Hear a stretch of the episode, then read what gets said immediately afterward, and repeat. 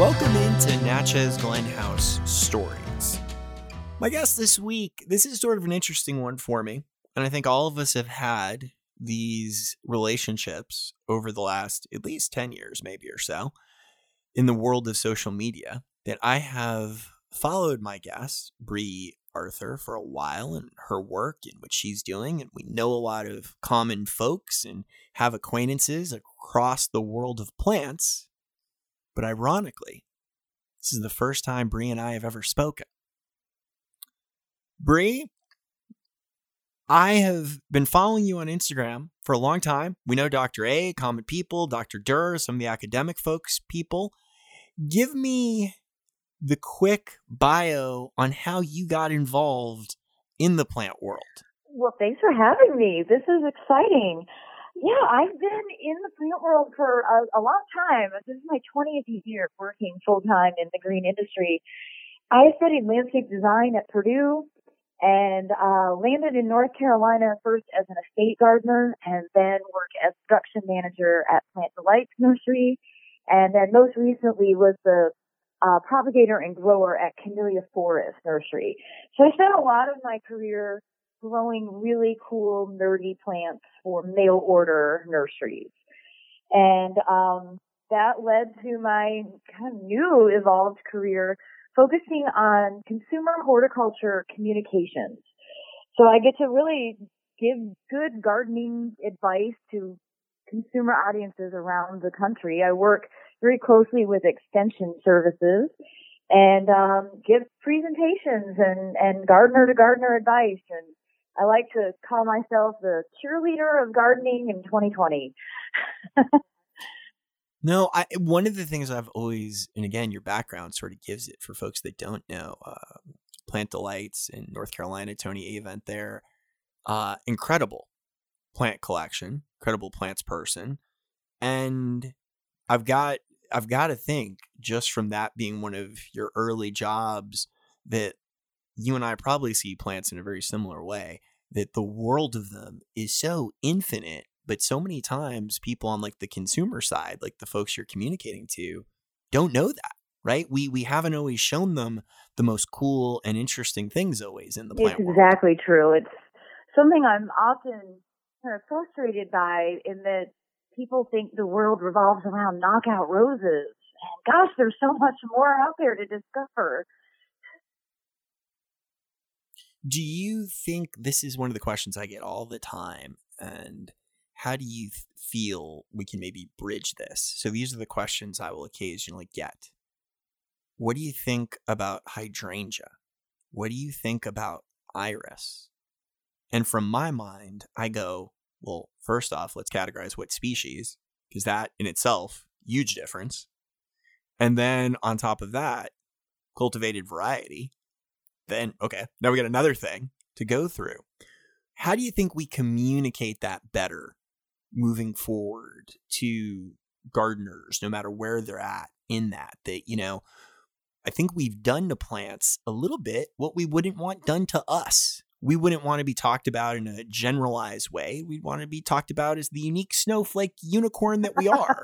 but with plants, we're sort of throwing them all into this generalized world of hydrangea or iris or like you said, rose. How do you think we we start to break that out better for people? Well, you know, that's a great question. It's something we should all ponder more often.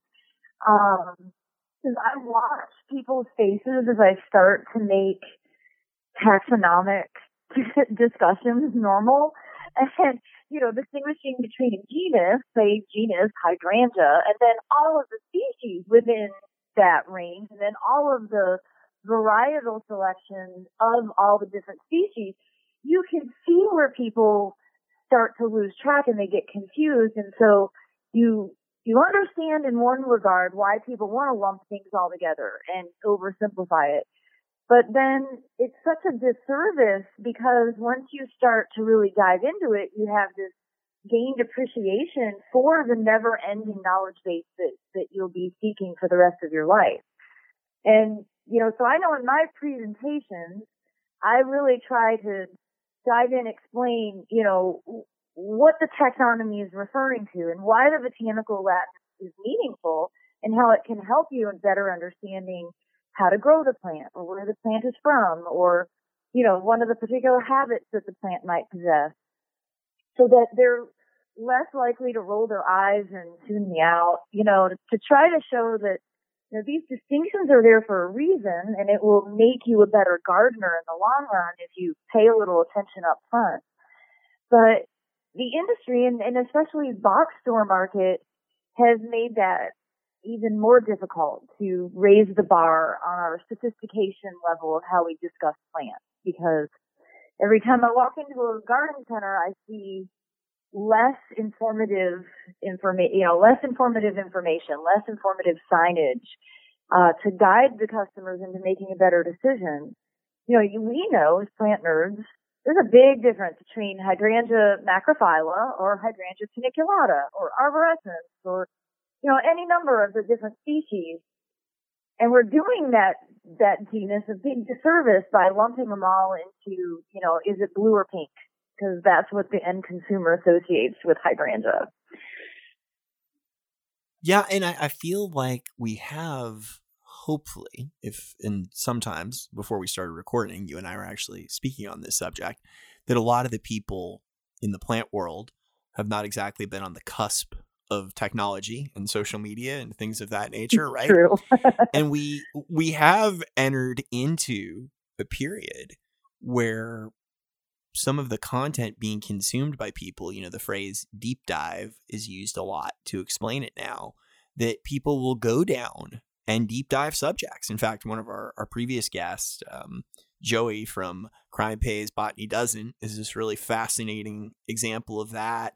He uses really like brash language and he's got a real thick, heavy Chicago accent, but he's an amateur botanist and he doesn't shy away at all. It's it's the most botany heavy content I've ever seen from anyone.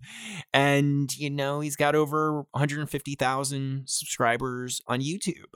Um I think we're at a place where there is an appetite for an audience to know these differences, like you said, macrophylla and paniculata and arborescens, and here's the differences. And, you know, that in itself if people could learn just very basic elements of that, would solve one of the greatest mysteries of the gardening world over the last 50 years of how to prune hydrangeas because the, the, two of them break into this they tell you how to prune hydrangeas when you know yeah. the difference do do you see that in the communicating that you're doing do you, do you see any of that difference happening that there is maybe a, a generation that's a, a couple of decades younger than some of the previous guard that does want that kind of information, that is really wanting to deep dive into some of the topics? You know, I, I see it to a degree, but, you know, I'm still primarily talking to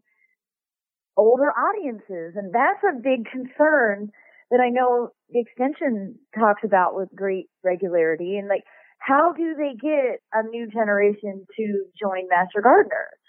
And, you know, how do we engage people in our communities in a meaningful way? And is it going to all be digital? Because I see more younger people interacting on digital platforms than I do physically showing up to a symposium. And I personally love the symposium method. I learn so much from those days spent with knowledgeable speakers who are sharing their passion. And you know, I hope they don't disappear. I hope that platform doesn't disappear, but maybe what we need to be focusing on is getting those live in-person events recorded so that a greater audience could access the information. Because it's different than, than say a three minute YouTube video that doesn't really get in, it doesn't provide a deep dive. You know, you're going link to link to link to link and all of a sudden you've, you know, lost half of your day versus getting a 45 minute uh, you know, well-founded presentation that will give you all of the information from a, a reputable source. And I think that's a really good thing that we should all be brainstorming on. And it, maybe we need to have like a TEDx for horticulture, you know? for sure.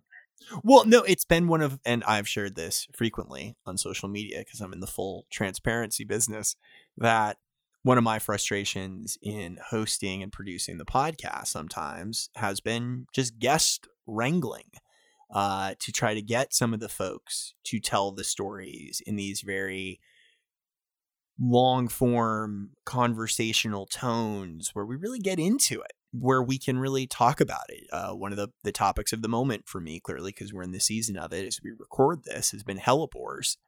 And the breeding on hellebores has been fascinating over the last 20 years to see Helleborus orientalis go from this nodding head to some of the breeding work that's been done that now gives us these upright head and the flowers completely almost transformed itself in that breeding effort. But getting some of those folks on the podcast is like pulling teeth occasionally. And it's not a format they're real comfortable with. They're used to more traditional media where it was q&a maybe for a magazine or something like that. And i think you're right.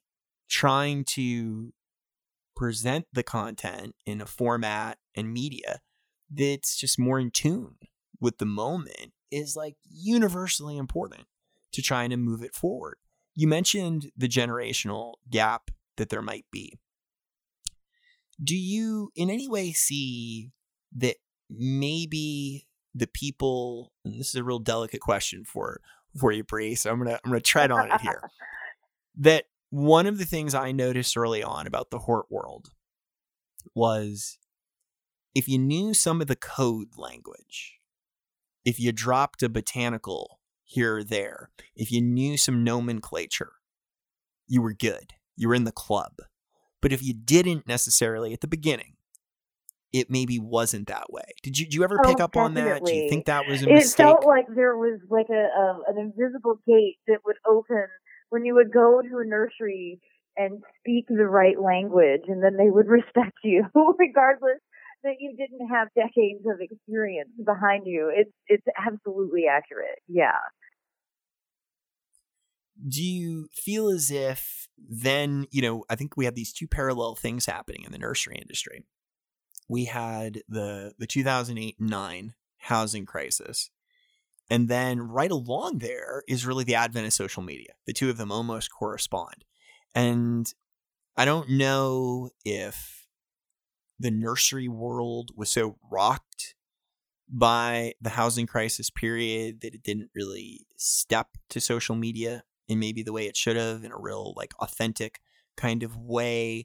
Do you feel that had something to do with it? Because I know both of us were involved with it at that point.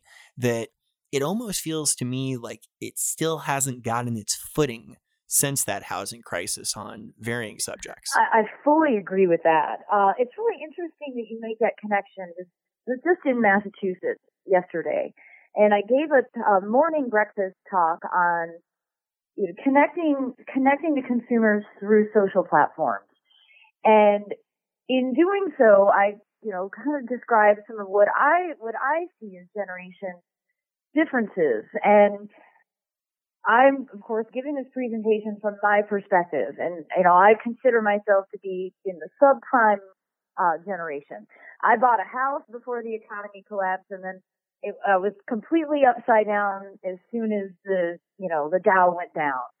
And it took years to be able to recover from that. And when older people make the comments about millennials not growing up fast enough and you know, not investing and da da da. I think, well, thank goodness this generation wasn't set up to fail like mine was, where, you know, we bought a house, we were able to buy houses without having any money down and not really even having secure jobs. And, and, you know, that, that really changed the way we could function is in our early, early to mid, you know, 20s and 30s.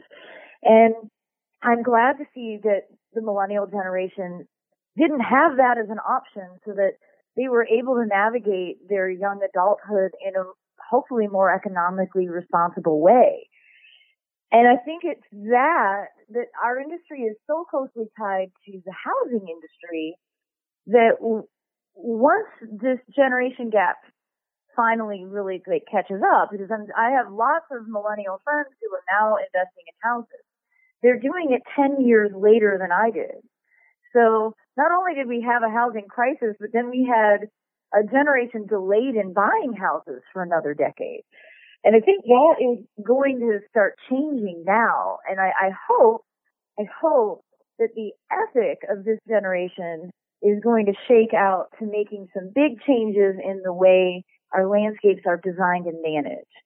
Because I think we have a whole lot more that we could be offering than just green meatballs and spraying Roundup and shearing shrubs. Our landscapes can offer so much more for this environment that we live in and for pollinators and for food production and I hope that this will be the generation that makes that bar raise. I'm holding my breath for it because I want to see these changes happen. No, it's a it's a really strong point to to get into it with people that there has been a massive change culturally uh, in both home buying, in uh, when people are having children. There's been a lot. There has been later age for both of those things, and it, it brings me to the topic that I do hear a lot of people, uh, I guess, banking on to some degree. And I know you are super close with this topic of people growing their own food at home and foodscapes and trying to create uh, edibles throughout either the garden or dedicated kitchen or vegetable gardens. We have seen an increase in it, but I think my my broader question to you is is it actually being a gateway to get people to garden? Are people sticking with it when they try it, when they when they first start going through that edible portion of it? Do you see them continuing it as they move forward? Well, you know, I probably have a skewed perspective because the people who try it and then quit aren't generally keeping in touch with me. but overwhelmingly, in the last five years since I've been traveling the country and writing books and, you know, giving people creative ideas on how to grow vegetables more logically, I think is really what my what my end game is. The information I share with people is how to make it less work. We traditionally grow vegetables in a really challenging way. We pick the hardest vegetables, the highest maintenance. Um, you do it during the hottest season and then you lose interest very quickly. So the advice that I share is really trying to get people to think more critically about maybe growing five things that they eat a lot of and grow those in a meaningful way that changes their habits at the grocery store, but not giving them the idea that they're going to magically be able to cultivate everything they consume because that's pretty unrealistic. Um, so I've had an incredible amount of feedback from people year after year who, you know, are, are so excited when they harvest their garlic because garlic is easy to grow. It doesn't need fertilizer. It's, it's a cool crop. You don't have to irrigate it. It can grow anywhere that's sunny. Doesn't need to be distinguished in a vegetable garden. It helps, you know, deter browsing mammals, which is a gigantic problem in residential landscapes. And so I, I try to offer these ways of growing vegetables in a creative approach that solve some problems and that are very practical for your use in the kitchen. And so from that perspective, I have gotten a lot of positive feedback and it's been really cool to see how people take my instructions very literally. They, they do it. And then the next season, they're sharing pictures of their neighbors doing what they did. And so I feel confident in saying that this is becoming a successful grassroots movement. Um, I would love to see this be something that was just how all landscapes were done. But for me, this is a, a connection, individual to individual, gaining their their confidence in their ability to grow a crop that they eat. That they they they don't waste it. It's that that doesn't require them to not be able to go on vacation to be able to cultivate in their landscape. And then as they develop their abilities to, to grow food, they can experiment with harder things. Um, Do you feel that one of the concerns that I've had is I see a lot of people, and I, and I know from your work you don't do this, that they almost want to present gardening and growing things with like a recipe attached oh. to it. do you step one through seven. And if you do steps one through seven, it's all good. And then soil shows up and nature shows up and the quality of the plant you started with or the quality of the seed you started with all show up, right? All the great variables yes. of gardening show up. That the people I'm concerned with are the folks that enter it through those doors. That here's a prepackaged recipe of how you do things, steps one through seven, and then they fail and they blame themselves. Do you see some of that as well? Um, yeah, I do. I am very conscious to try and never present information that way because, uh, you know, it's just false advertising. Um, I guess that's where being a gardener, and I, I mean, my life revolves around gardening. Um, I'm able to give people real, genuine advice from my experience. And my experience isn't that gardening is like following a recipe ever. And no two years will ever be the same. So don't set your expectations that your yields will be similar or that, you know, one year you'll be really successful with tomatoes and the next year you'll have early blight and you won't get a single fruit. You know, I want to tell people the truth. I want them to, to be a part of this journey that sometimes you feel really good about yourself, sometimes you feel like a failure because that's real. That's, that's just reality. That's just being alive every day. And it's something we shouldn't deny ourselves because I frankly learn a whole lot more from my failures than my successes because I don't think as critically about my successes. And so I really try to make a point of sharing more of what not to do based off of my own my own failures than anything else. and I, I that's one of the components of the conversation that the the nuance of gardening and plants is where the magic's at. So if we don't get people to embrace that, if we don't get them to embrace the differences between this year and last year and how this variety or this species is different and how it works, that we're not doing a good job. Like that's just the bottom line. Like we're we're keeping the best thing from you, which is not the recipe thing and the cookie cutter approach to it, because that's how we ended up with modern landscapes in the first place. Low maintenance and easy and just do this and set it and forget it. And here's, you know, a few more buxus to throw in the ground. That I feel like that's been one of the shortcomings on the vegetable side of it, on the edible side of it for gardening. Is there that feed thing is, is is that part of it do you think that the magic for many of the people there is you get to eat it?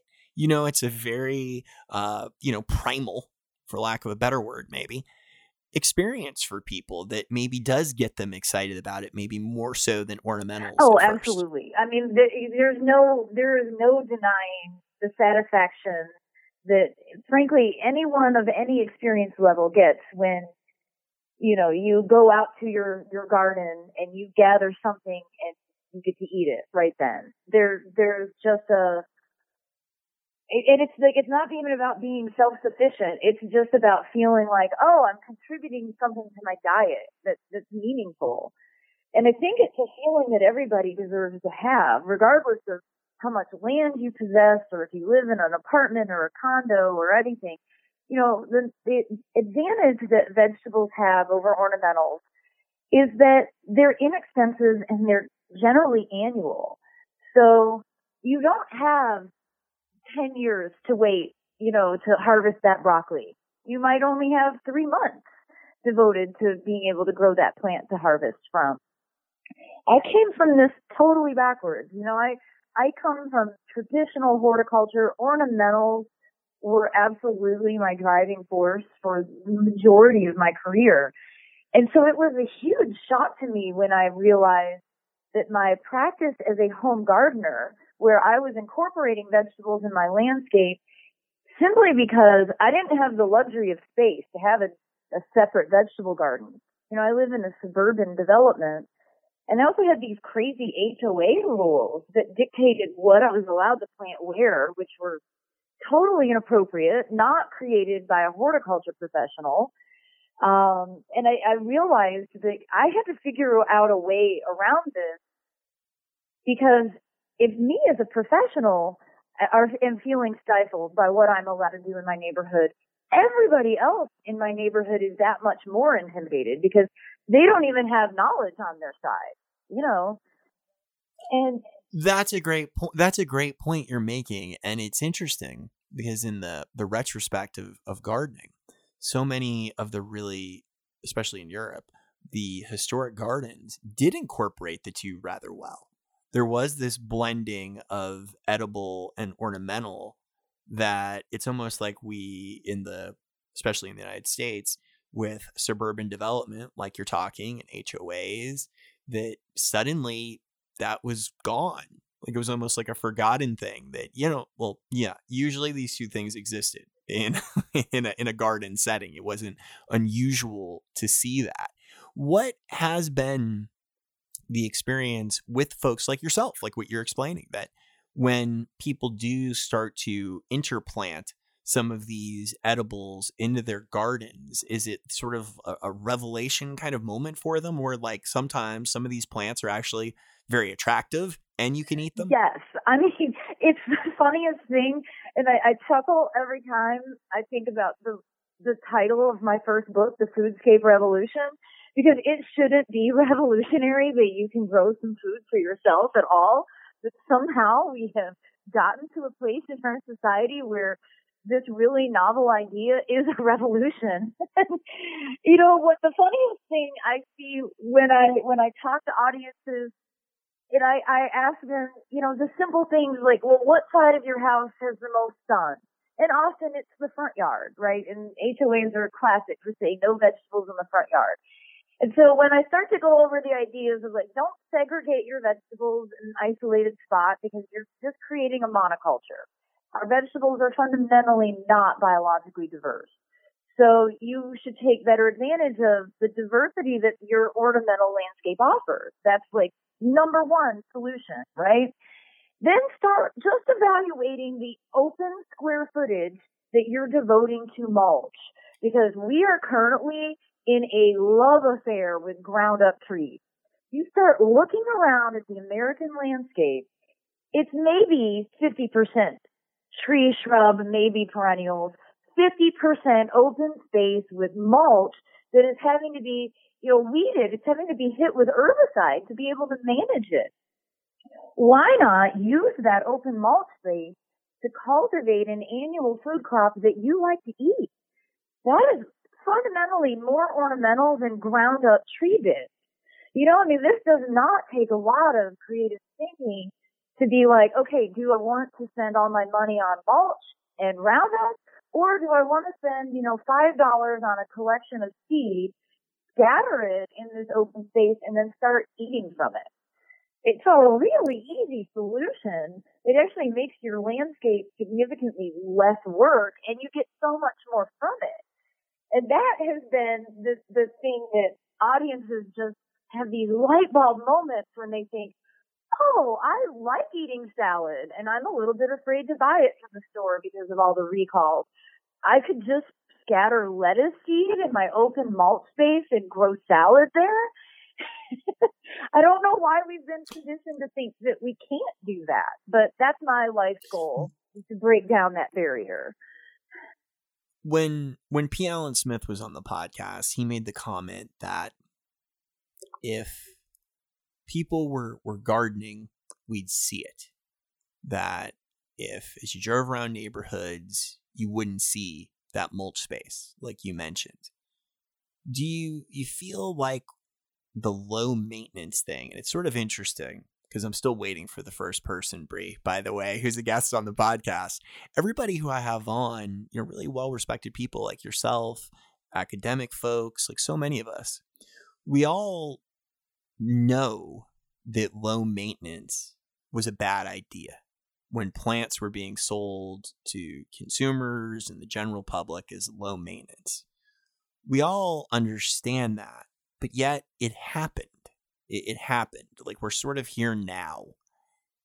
Why do you think it happened? Like, who is this person, Brie? I guess that's my long winded way of asking it. Like, who's the person? Who do we hold responsible? And when do we put them on trial? Because who's the person that said it? Like, who's the person who started? Somewhere clearly, there was someone who was like, you know, the way to tell people to buy this is just tell them it's low maintenance. I don't know who When- it when was, and where? I would really like to hold them accountable.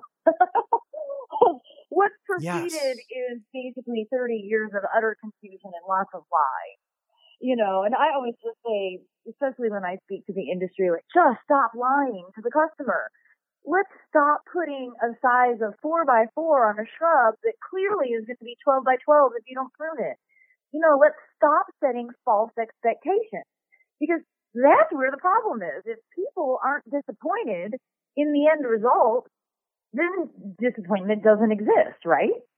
But when you lie to them and make them think that they're going to buy this and never have to think about it again, and then when it dies or it grows taller than their windows or you know, reverts like I'm thinking of the privets and you know, they revert and start setting seed and become terribly invasive. Well, if we had set their expectations appropriately from the beginning, they would be better consumers. They would be better maintainers of our product line. And I don't know why we decided that our consumers weren't intelligent enough to be able to understand the nuts and bolts of plants, but I don't think that's true at all. Uh, and I actually think the I- new generation is even more curious than generations prior. So we really shouldn't insult their intelligence by thinking they can't handle the real information. I couldn't agree with you more. I'm going to tell a story to you that I have not shared on the podcast yet. When I was running sales and operations for the nursery in Oregon, we had a customer at a pretty sizable garden center in the Maryland area. And we primarily grew really unique conifers and maples. So I went in there and they had ordered some from us in the past. And I looked over their last order, and one of the things I, I didn't see were some Japanese white pines, as an example. So I started talking to him about a Japanese white pine called Bergmanii. And it's this really awesome, very compact, really beautiful blue needled pine. And I'm telling him all these attributes, et cetera, et cetera. And then he said to me, he goes, Yeah, I got to stop you right there. I got to stop you. Yeah, I don't care. And I, I was a little bit like, whoa, okay, okay, let's see where this goes, Brie. Let's see where this goes. And he said to me, yeah, that's all great. But let me tell you, I got a guy over in North Carolina. I buy Eastern White Pines from him, four to five footers. I pay him 15 bucks a piece wholesale. He ships them here to me for about another four or five a piece. So they're like 20 bucks, and I sell them for like $89. People never know the difference between what you're saying and that. Oh, and I, I feel sometimes in retrospect like how much of that's been happening. How much of that the low maintenance talk the all plants are the same kind of thing. And i i wonder as you travel and talk to people in the industry that point of contact and again this is a delicate question for you brie the point of sale for plants has just not always been a place to nurture education. And I hope that's something that everybody in the, the industry of plants can maybe come to, maybe sometimes a reluctant agreement on, and know that that's really important. And now that point of purchase might be online, but wherever that point of purchase exists, we got to really know that maybe that's where we were. And those are the people that were telling those kind of things to people. Yeah, I love this. I love these this discussion and this thought process because I think this when we get the solution to this, we will be able to break down the barriers that we haven't been able to fully identify. I have a good friend who is a, a talented landscape architect and botanical illustrator, Preston Montague. And one of the things that is really unique about the service that he provides to his residential clients is the level of information that he gives them so that they are an active part of the design process. They understand why a native plant is necessary for, you know, certain parts of their landscape and, you know, what, what area would be ideal for growing a handful of food crops that are very practical for their lifestyle. And he includes them in, in a way that engages them. And not only do they feel like they're helping make the decisions for the design, but they trust him implicitly as a result of his giving giving his knowledge to them. You know, it's not just a CAD drawing. It's not it's it's not just a, a 45 minutes of my life and I forget about your landscape experience. And I think that that strategy is a really important way to connect with consumers of any age so that they feel more confident in what they're spending their money on. You know, I think that's totally fair that we evaluate what does a person prioritize and what, what are they actually investing with when they're spending money on plants or on gardening or soil or whatever element it is that engages them in the way that we feel engaged. And what, what advantages do we have over the general public? And it's our knowledge and experience. And for me, it was growing up gardening. You know, I, I spend a lot of my time now teaching eight year olds how to garden because I feel confident that if they learn at age eight, they will be better consumers at age 38. But we didn't give well, that was... experience to my generation or, or millennials under me. I mean, I was fortunate because I grew up in 4-H, but not everybody had that experience with growing plants. Well, and there's been, it's one of the things I have, I'll be self deprecating and say ranted on recently, Brie, that one of the conversation topics that I really think has hurt the world of plants is we start the conversation talking about the death of a plant. How hard is this to take care of? Which is AKA, how hard is it to kill? Can I kill right. it? We start the conversation about the end of the journey of the plant and not what makes it so special, like what you're saying with Preston's work trying to get people invested in the process. What makes this so unique? Why did someone, in the case of maybe uh, a cultivated variety plant, why was that plant so special? What's the story? In the case of a native plant, why is that important that that's a native plant? There's a pollinator, there's a symbiotic relationship in the ecology of the area for that. There's so much storytelling potential to plants that make it special for people, for consumers. But we came back to that low maintenance thing. That was the sales pitch, right? It felt it felt very used car like, you know. Uh, how many miles does it have? Oh, it doesn't matter. It's got another hundred thousand more. Get out the door. And I, I think we're we're at a time where we're clearly before we started recording, you know, I, I shared with you some of my thoughts on where the industry economically may be at at the moment and when you talk to people within the industry, are they more receptive maybe now to some newer ideas than maybe, say, when you began in the horticultural world 20 years ago? Well, you know, I don't know that I can even answer that because 20 years ago I wasn't suggesting change. Um, and to be perfectly honest, I never thought that talking about foodscaping was something that was disruptive to the industry, although I've certainly had that feedback from people in this world. And uh, I don't generally consider myself to be a disruptor, but if, if vegetables are a gateway getting more people to value plants, I don't know why anybody would deny that opportunity.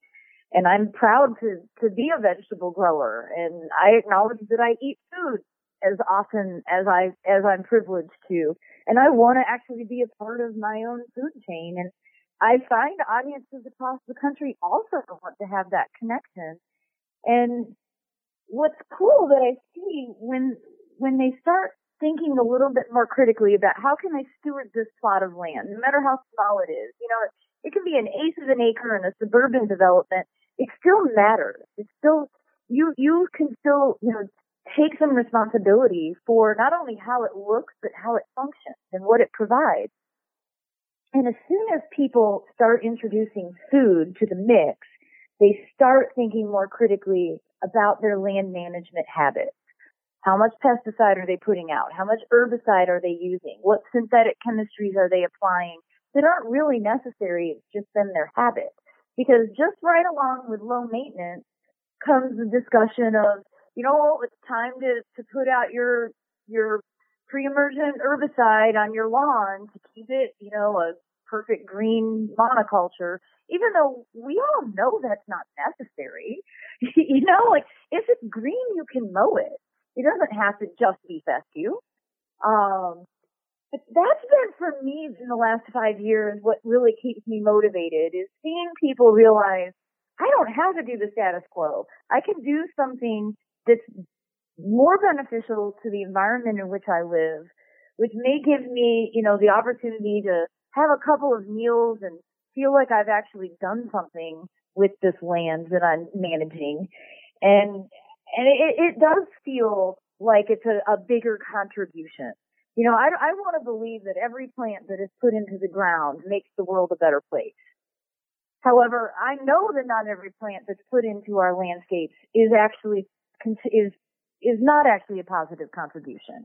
I mean, this industry is notorious for having put out some very invasive plants that we still don't take full responsibility for. I mean, the fact that Bradford pears are still in the marketplace and being sold is an atrocity. How have we not woken up to hmm. that? Well, and I, I think the the duality for me has always been that not only are they still sold, but it's not like our cupboards were bare, Brie. It's not like we didn't have other right. things, right? It's not like we don't have what's a near infinite universe of plants to offer that were better in every way better. They're, they're, you know, go through, you know, make a checklist of better, and we would find easily other things that were better. How do you think it balances that? That some of what has been out there were things and, and starting in the early part of your career more in you know a specialty nursery like plant plant delights that that process because I, I i don't know if you would feel the same and i'll dual question this for you that sadly to my eyes many of the plants that you know people like tony probably people like yourself like myself have really loved still haven't gotten out there to the market in the way maybe you would hope they would have and replaced things, you know, just as the easy to pick on thing like a Bradford pear? I don't know. Honestly, I, I don't know, and I do get very frustrated by this because coming from the production side of plants, many of the things that would be better alternatives aren't more difficult to produce. So growers don't get to use that as their reason for not, you know, eliminating pears from their inventories and replacing it with, you know, say some Stewartias and some different Styrax and getting some Prunus mumes into the mix and, you know, adding more diversity to the plant palette. Um, this is a discussion that we frequently have at our International Plant Propagator Society meetings and some of the commodity growers are just, you know, really dedicated to the handful of things that they've always grown. And maybe in part their hesitation comes from fear of not totally understanding how to grow out a diversity of plant material. My main goal as a professional is to make consumers start asking for more so the industry has no choice but to fulfill that need. Because I don't think change is going to come from the industry not knowing whether people will respond to a change in, in what's being offered. But when people start asking for something different, then change will actually start to happen. And so that's my goal talking to consumers as often as I can and, you know, hopefully I can figure out how to beef up my digital platforms because that was the most meaningful way to be able to connect to people now. But this change will only happen when people start going to garden centers and showing up at box stores and asking for something different. And until that day, very, very complicated question for you, part two. Before uh, recording this uh, story with you, I was talking to my friend Scott, who's in the cut flower world that I, I go back and forth between with my Hort hat and my, my cut flower hat now, Brie, which is fun. But he and I were talking about a sort of a similar subject in a completely different lane. That who dictates what? Is it the, in this case, the floral designer who dictates what flowers people want? Is it the consumer who dictates what flower the floral designer uses? And then, of course, at the beginning of all of that supply chain, you've got the growers in that world too. Do you get frustrated that maybe sometimes the best voices in the world, I'm not talking about Dr. Dirr, but I might be talking about Dr. Dirr, that they have been vocal within our own walls. Vocal within our own walls. But maybe we haven't reached outside of them as much as we should, like what you're mentioning that we need to start doing. Well, yes. And to Dr. Dirr's credit, you know, I'm going to be speaking. I'm super intimidated, by the way, because I have an event on Saturday, and it's Dr. Armitage, Dr. Dirr, and me. I'm just so starstruck with both of them that I don't even know if I'll get through my program. But to his credit, he really has done a lot to talk to consumers in addition to the influence that he's had on the industry. Um, and I just always look at this as like a big, slow moving machine. And my dream is that as millennials start making bigger purchases that influence our industry, that's going to be the time when things start to change more rapidly. Because that's the biggest age group that has a different ethic than any generation prior.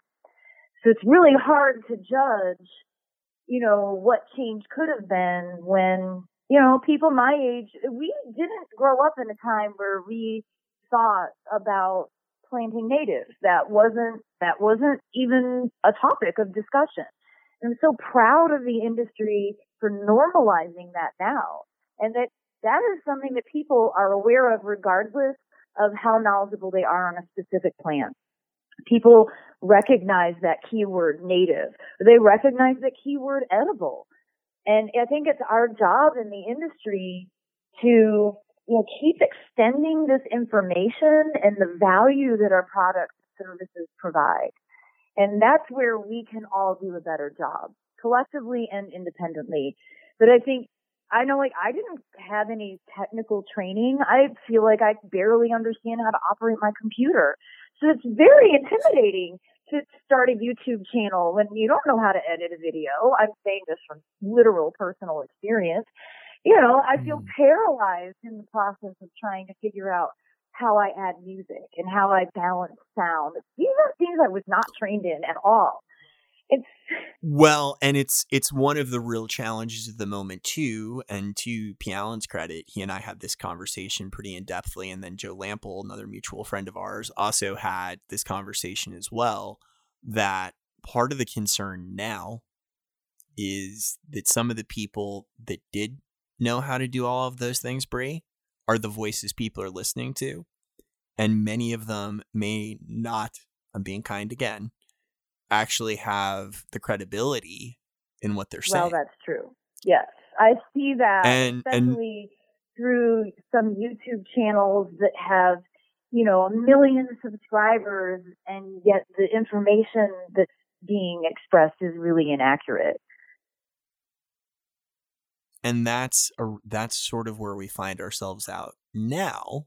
Is there's these platforms, but now the platforms are are crowded in many categories and now, how do you cut through the noise that exists with good information and, and from people like yourself and people that actually have both technical experience, personal, all of the things that it really takes, you know, to use one of Dr. A's commentaries, the juice, as he would say, to talk on these type subjects, that, you know, now that's a new challenge. Another question on this type topic that I do find encouraging and I wanted to see if you've seen maybe some of the same, that there are more growers who were historically on the wholesale side of it that are at least intrigued or are interested in selling directly to end gardeners and customers. Do you see that I at do, all too? yes. And I think that's going to increase, particularly as they develop better abilities to ship plants. you know, coming from mail order, the, the hardest part of mail order nursery is making it so the plants aren't dead when they show up on someone's doorstep. And mm-hmm. that is, that remains a challenge. And, you know, I think five or six years ago, the industry was freaking out over Amazon selling plants. And really all that was was just an Amazon using in industry resources and, you know, having the exposure of Amazon to be able to make it so that that customer didn't have to find that individual grower and that for that particular plant. It just made it more accessible. Um, I'm hopeful that that's going to keep happening. I worry that it's at the expense of the independent garden center or even the local market. And I, I, I personally value local farmers markets almost not more than because they're very different from the garden center, but I like to support the growers who are selling there on a Saturday morning and I can talk to them person to person and they can, you know, tell me, you know, how they grew this and where it would be best sited and that's valuable information. I worry a bit that by doing everything digitally, we are again, you know, cutting that stream of meaningful communication. But I'm sure there's some happy medium somewhere, right? Well, and I I agree with you. I I would say this that sadly not every market has a good garden center. Right. That that's been one of the real challenges. You know, the the example I mentioned with the the Pinus parviflora commentary, that for a lot of people, their exposure to plants was limited both through experience at that garden center, but also product. If the product was all heavy handed commodity, that's all you saw. Um, again, one of the great disappointments for myself coming at it from a very unique perspective into the world of nursery and horticulture was when I started meeting with independent garden centers, despite all those really interesting things we were growing, you know, the the first commentary were, you know, how much are Thuja plicatas? that was really it. But, you know, regardless of what else I was excited about, it came down to, you know, what were these bread and butter commodity crops going to cost me this year? And that is a challenge, but I agree with you. There, there's got to be more of an outreach there on that topic, because I know you do speak to so many groups, where do you see the role of like botanical gardens? And now we do have another nice thing, maybe the world of plants can lean into with people like myself doing really interesting, cool plant things. We have people in the edible, small scale ag world in having maybe that be the transition those become the epicenters for people to learn and have those one-on-one in-person experiences like you're talking about. I think the I think the the future is really bright for botanic gardens that think outside of the box. Um, that do you know different educational outreach, different different platforms of it.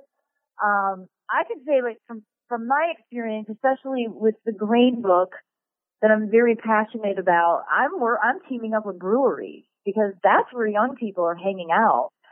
And I want to talk to young people in a place where they want to be and just educate them about, well, what's actually in beer.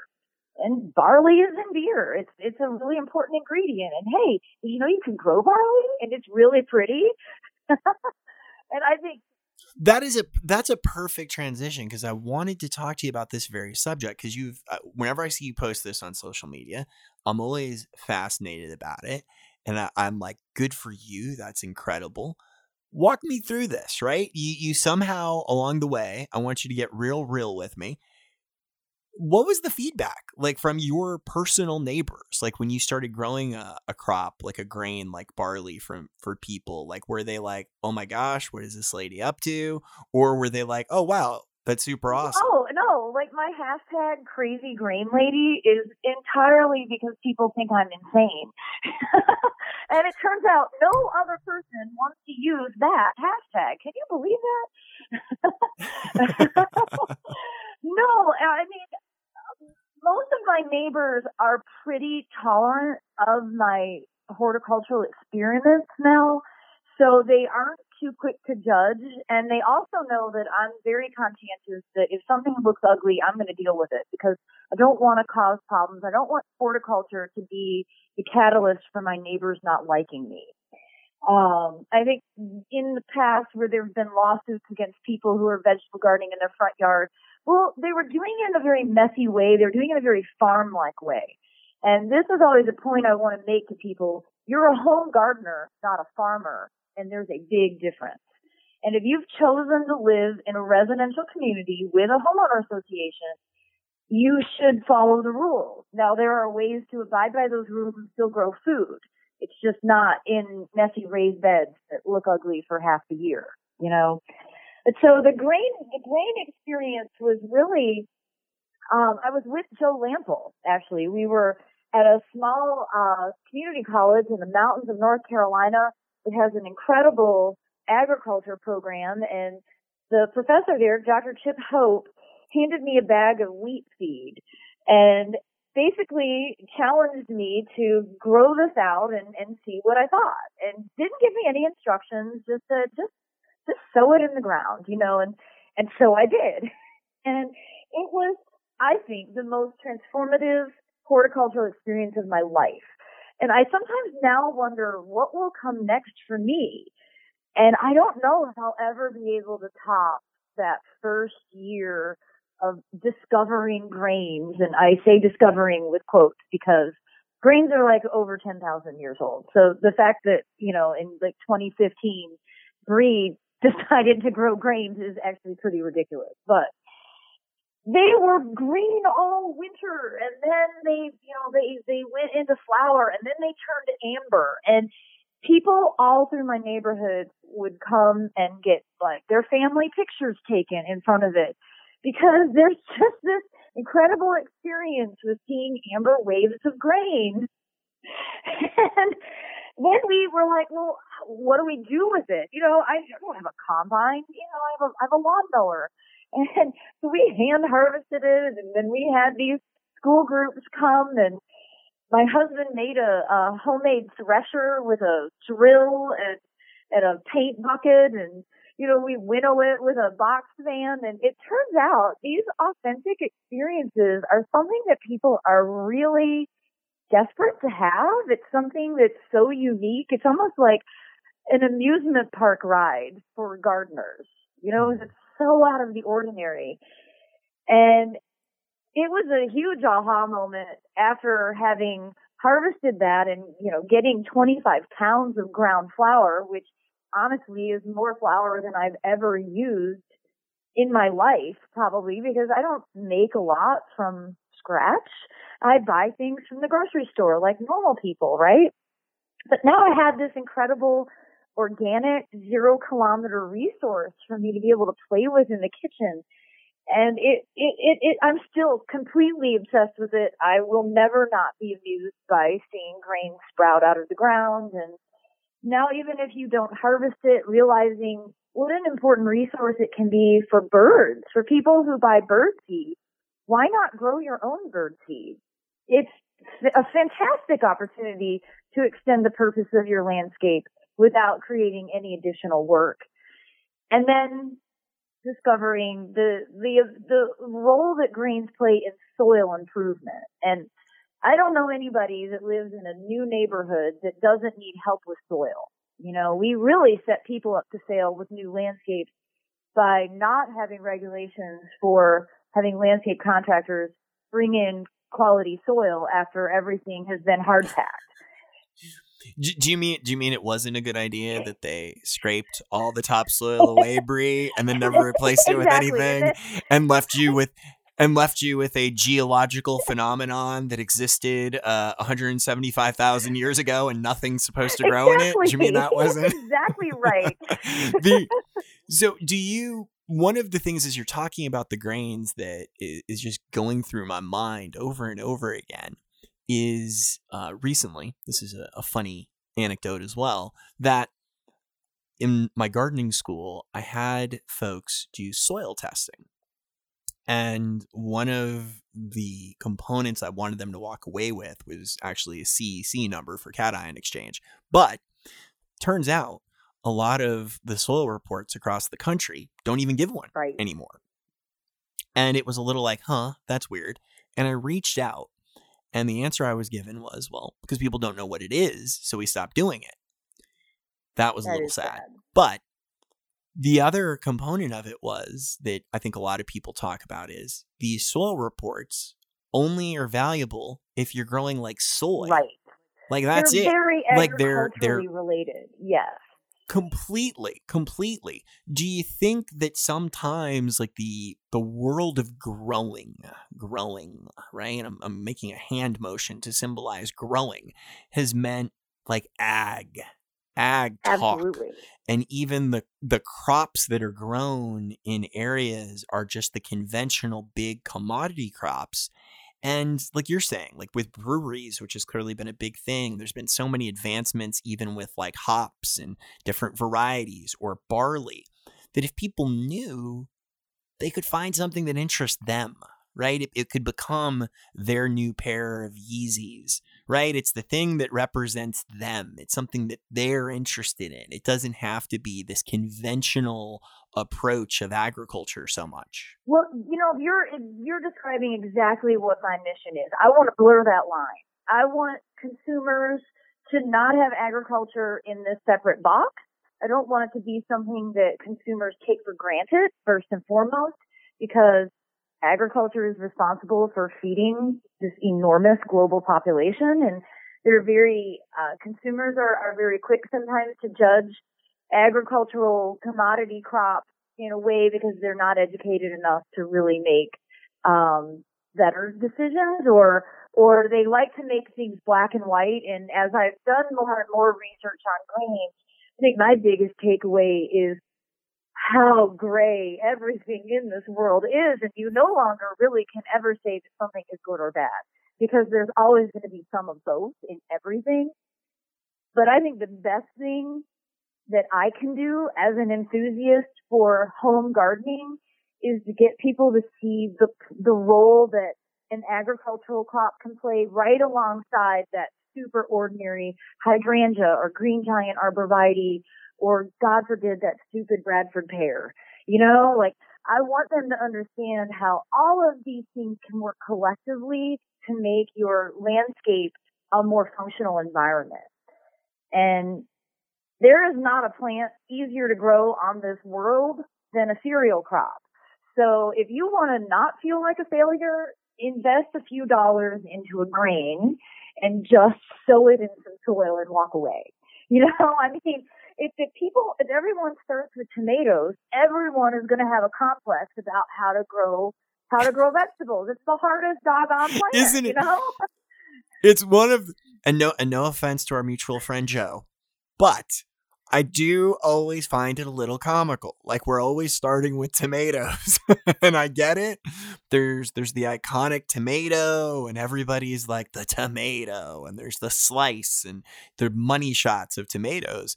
But from just a pure grower hort perspective, they got some problems oh sometimes. They're a little problematic. They're the hardest. They're the hardest plant ever. You know, I mean, I've been growing tomatoes my entire life and I still sometimes feel like I need to go to a therapist, you know, to deal with the mm. level of failure that I experienced from growing that crop. Have you worked with restaurants at all? I've been curious if that's something because recently, um, I think it's not really recent, uh, as far back as the the '90s when Thomas Keller at French Laundry they started the dedicated um, farm production for that restaurant, in have you seen any interest on the part of the chef and culinary world in particular with what you're doing because it would blend it feels so beautifully it both aesthetically but also functionally well that has certainly been my goal and i will say i had some really lofty goals when i set out that I, what i really wanted to do was connect this concept of foodscaping with you know simply the integration of vegetables, but ultimately it's a land management strategy.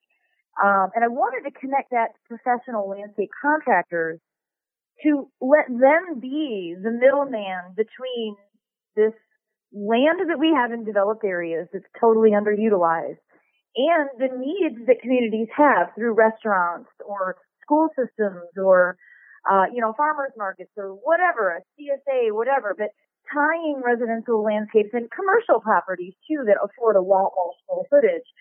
It's been a lot harder to do simply with regard to um, some of the the controls that that are put in place for agricultural crops for testing, like for E. coli. And landscape contractors have been really hesitant to take on the liability of a potential, you know, problem that would come from them being as a part of that chain. And so, you know, I've set my sights differently where I really would like to see residential and commercial landscapes used as a resource. And I think it, there will be a time in our society, whether it's during our lives or not, that I don't believe that we will have the luxury of only having, you know, vast amounts of turf and fairly unpurposeful ornamentals filling all of this space because uh, it is a luxury. It's it truly is a luxury to have the landscapes that we have. I don't think that's realistic well, that's, for the long term. And that's one of the real differences. You know, one of my my uh, my pet peeves is I love in Europe everything is still called a garden, and there's so much and the space disparity between there versus here. You know, the country itself physically in America being so immense and then so climatically diverse versus there there's sort of still this whimsy to it there's a preciousness to it the allotment system in the UK is still popular there's that component for people do you look at this and, and now you know give you a bit of an opportunity to, to retrospect not in a, a, depressing way but hopefully in a positive way Brie that I, I've gone through my own ebb and flow with it. I have moments where I'm like, oh man, it's the worst of times, right? It's the tale of two cities. and where do you see it? Do you do you think? I mean, I I guess I would sort of say I actually said this on the the pre-recording that we did uh, with Scott. I almost feel like we're in a transitional time of it. You know that we're at this like middle ground of where it could be good or it could sort of drift a little bit. How do you see it? I I think I'm with you there. You know, I want to stay optimistic, but not to a not not to a point of of like ignoring reality. Um, I have a lot of faith that the, the the next 30 years we're going to see a different ethic rise. Um, simply because, you know, these are generations that grew up with environmental science as part of elementary school. And they see the environmental impact that every facet of our existing economy, you know, has put on it. And they're looking to see like, well, wow, are we even going to have fresh water by the time I get to age 50? You know, like I think that this coming up behind us is a generation that hasn't been trained to automatically not appreciate these natural resources. I almost think they feel a responsibility to fix all the bad stuff that prior generations have done. And so that makes me feel filled with hope. I, I had the great encounter with a number of, of high school and college students this week while I was at the Massachusetts Nursery Landscape Association. And everything about how they approach coming into this industry is different than how I viewed it when I entered 20 years ago. You know, they're absolutely looking for resilient plants, for urban landscapes that are going to be able to tolerate whatever happens in our climate. They're, they're looking at how can we localize food production because food miles are a serious problem. And it's not only an environmental problem, but it's going to become an economic problem where food shouldn't be a luxury. Food should be something that everyone has access to. But we're already living in times where every community I visit has a food desert and there is food insecurity everywhere I look. And, you know, how can we in the horticulture industry institute positive change with regard to things that are really essential? Because I can tell you ornamental horticulture is not recession proof. I lived it.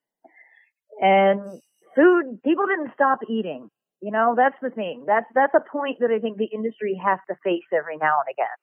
People can live without hydrangeas and knockout roses, but people still didn't stop eating even when times were tough. So how can we put ourselves in a position where people can't live without our products, services, and knowledge? And I think food and environment is a really important tie. Well, and I would use my own self as a bit of an example that my gateway to plants was through food and cooking. That was the gateway drug for me. And what I feel is exciting about that is if we bring it to people in the right way, you know, that it's the the magic part of it, the not the low maintenance part. We still got to find that person, Brie. I mean, when are we going to find this I'm person who said the low maintenance? You know thing? who we need to first ask is is Dr. Dirr. I'm going to ask him on Saturday. Who invented no, this, we, I mean, because low maintenance? I, I have this impression in my mind because I do this a lot with many different subjects where I go, you know, it did happen that way. At some point, there was a first, yeah. there was the epicenter, there was the person who at some point this happened to. You know, it's like lobster, right? You always go, who's the person who ate this first? Who's like, yeah, that weird crustacean looking bug that I found on the beach? I'm so desperate, I have to eat that. like somebody did it, clearly. And it's the same thing with this subject. But for me, I, I came through it with a gateway. I, w- I was very fortunate. Um, I found Baker Creek heirloom seeds really early on and searched some of what they were doing. And my first experiences with it were not in this commodity sort of big boxy kind of way with edibles. It was more like what you're saying. I was willing to experiment. I was doing interesting things and I had this epiphany kind of moment where I was like, wow, where's all this been? I didn't see yeah. these things. I didn't, you know, it's like a pawpaw fruit is a great example, you know, to speak regionally for me. You know, that's now a fruit that high end chefs in New York are paying $20, $30 a pound for it when it's in season, when people go forage it.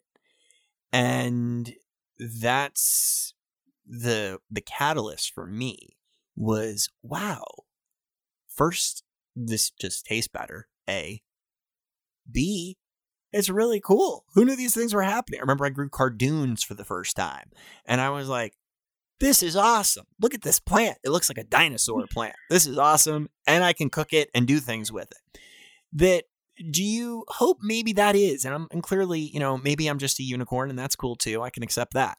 But do you think that, you know, selling it with that the upsell Brie instead of don't worry, it won't die, it's easy to take care of. you won't have to do anything. Is that part of what should keep us both optimistic yes, about it? Because I think I you know, the accessibility of knowledge, of information now is so different. No one values anything that is free and easy, right?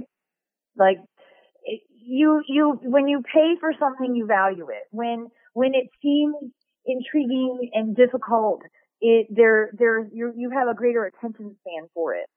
Um, and like like when you were saying that about cat eye exchange, the fact that they think people are so incapable of just googling what is cation exchange is really offensive, and we should not tolerate that kind of uh, decision that oh people are just incapable of understanding it because everyone has a cell phone at the tip of their finger. So it's not hard to find out more. And maybe 30 years ago it was. It was much, much harder to get this information, but it's not now. And I think that's why we should remain optimistic in that people want the intrigue. Uh, you know, I'm so grateful that Baker Creek exists they were my first, they were how I got interested in vegetables. They were what I consider the plant delights of vegetables. Look at that. Look at that. Look at that. I'm going to interrupt you. Look at that. Both of us. Both Uh, of Baker us. Creek is That's the greatest so- thing that's ever happened to the world, as far as I'm concerned. and that's what's so important about these type narratives, folks. If, if you don't know Baker, Baker Creek Heirloom Seeds, uh, based in Missouri, the the thing that was so fascinating to me, and clearly, look at this. Brie and I have the same experience and wouldn't even know about it. Serendipitous. That I was like, wait a second. Wait a second. There's a zucchini that looks like a snake. I What? have to grow that. there's a there's a this there's a that what why why why nobody tell me about this i had that kind of moment and it sounds like you did too that's Oh my incredible god! Well, that's how I. I mean, other than Chip handing me that bag of wheat seed, as soon as it germinated, you know, the first place I went was Baker Creek, and I bought every grain seed they offered. No one else offered grain seed; it was only them. Uh, you know, I mean, well, that was how I got into tomatoes too. Because I mean, if you really want to lose your mind and get a uh, get a complex, just start buying a couple hundred varieties of, of tomato seed from Baker Creek. which is really one of the profound things hopefully in our conversation that people walk away with that and i do this on instagram all the time Brie i'm constantly apologizing i've now uh, anointed myself the official spokesperson for the horticulture industry at large and i'm constantly apologizing and i'm okay with it and even myself you know the the time period timeline i was running the nursery between 2009 and 2014 i was running the nursery I wasn't doing a good job either. I should have duality to. I should have been active on social media. I should have been sharing things and talking. But instead, I was running a business. You know, it's those kind of things. They occasionally get in the way, but it's bad priorities on my part. That we didn't do a good job. We we weren't telling a lot of the stories that we should be. And, you know, it was these rare exceptions to the rule. People like ourselves, places like Baker Creek exist. You know, places like, you know, Tony with Plant Delights, you know, these, these are really important. But if we're not telling the story, they don't exist. You know, if an awesome plant grows in the woods and there's nobody there, does anybody hear it? I don't know, Brie. It's some kind of weird expression like right, that, right? exactly. So I, I feel like that's sort of the stage that hopefully we're at. That we all want this same thing. We want to bring people to plants and gardening. And let me wrap up here with you on a question because I wanted to get your perspective. And if you don't pay much attention to it, cool. Have you seen what has, is going on at all with like the small scale cut flower thing? Have you paid attention oh, to Oh, yeah. that niche at all? Yes, I love it. I mean, my favorite Instagram accounts usually are cut flower growers. Very inspirational. do you do you think and one of the things there that does sort of I, I hope people can transition a little bit to is that that gardening world you know like you're saying with like foodscapes it's or grains or any of these things it's all the same thing people dirty secret dirty secret it's all the same fundamentals you don't have to pay me anything for this piece of advice most of the fundamentals of growing this are the same as that do you think we can bridge all of these movements that maybe we've seen over the last few years like all together and get it under this umbrella of like gardening God, we need to. That needs to be like a a giant, I don't know, fair, bazaar, you know, with thousands of people to. There's no reason that we need to have all of these divides because at the end of the day, it's all going to the same consumer. And the more that we all collectively work together to provide quality information for that end consumer, the stronger our messages are. And, you know, like I look to like what Baker Creek does with, uh, the giant event that they have, uh, in California every, I think every September, um, which brings food enthusiasts and, and vegetable gardening enthusiasts together from all over the world. And that's a really powerful forum for people to first of all feel a sense of community and, you know, to learn from one another and, and just to like continue to stretch their creativity and and to not lose steam. You know, I mean, that's the thing. It's easy to get into a rut, and I I worry sometimes that the digital platforms. You, you know, you start to, you do start to feel exhausted by it. And how do you constantly put out something that's fresh and new? And, um, that time that we get to spend in real life together is still very, very meaningful and very powerful. And I don't want that to disappear. Uh, but I think there's a huge opportunity for cut flower growers and vegetable growers and wholesale nursery growers and perennial people and native enthusiasts to all come together because at the end of the day, our messages are very much in alignment. Would make the world a better place if we could all work more cooperatively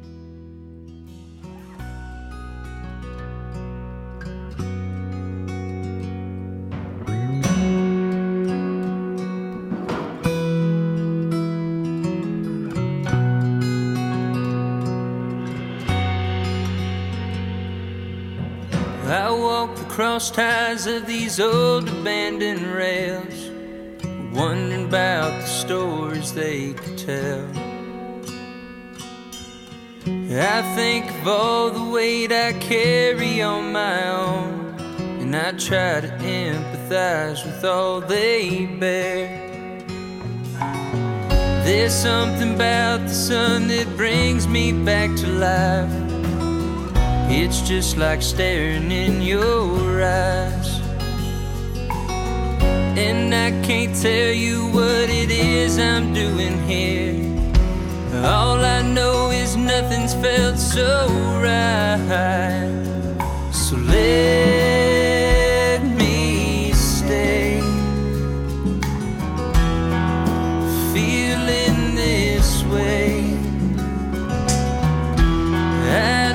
wanna leave this state of mind.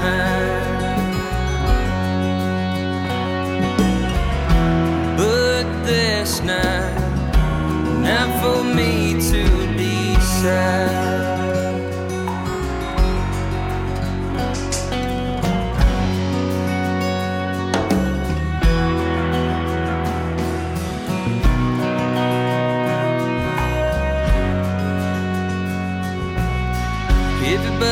Putting down this brand new high but they're just whispers way up here.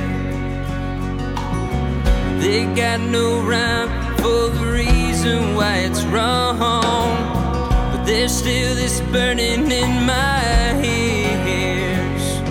Some folks say I probably shouldn't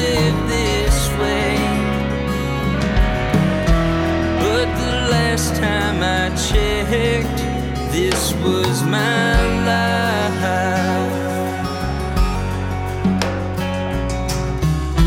And that's not, not for me to decide.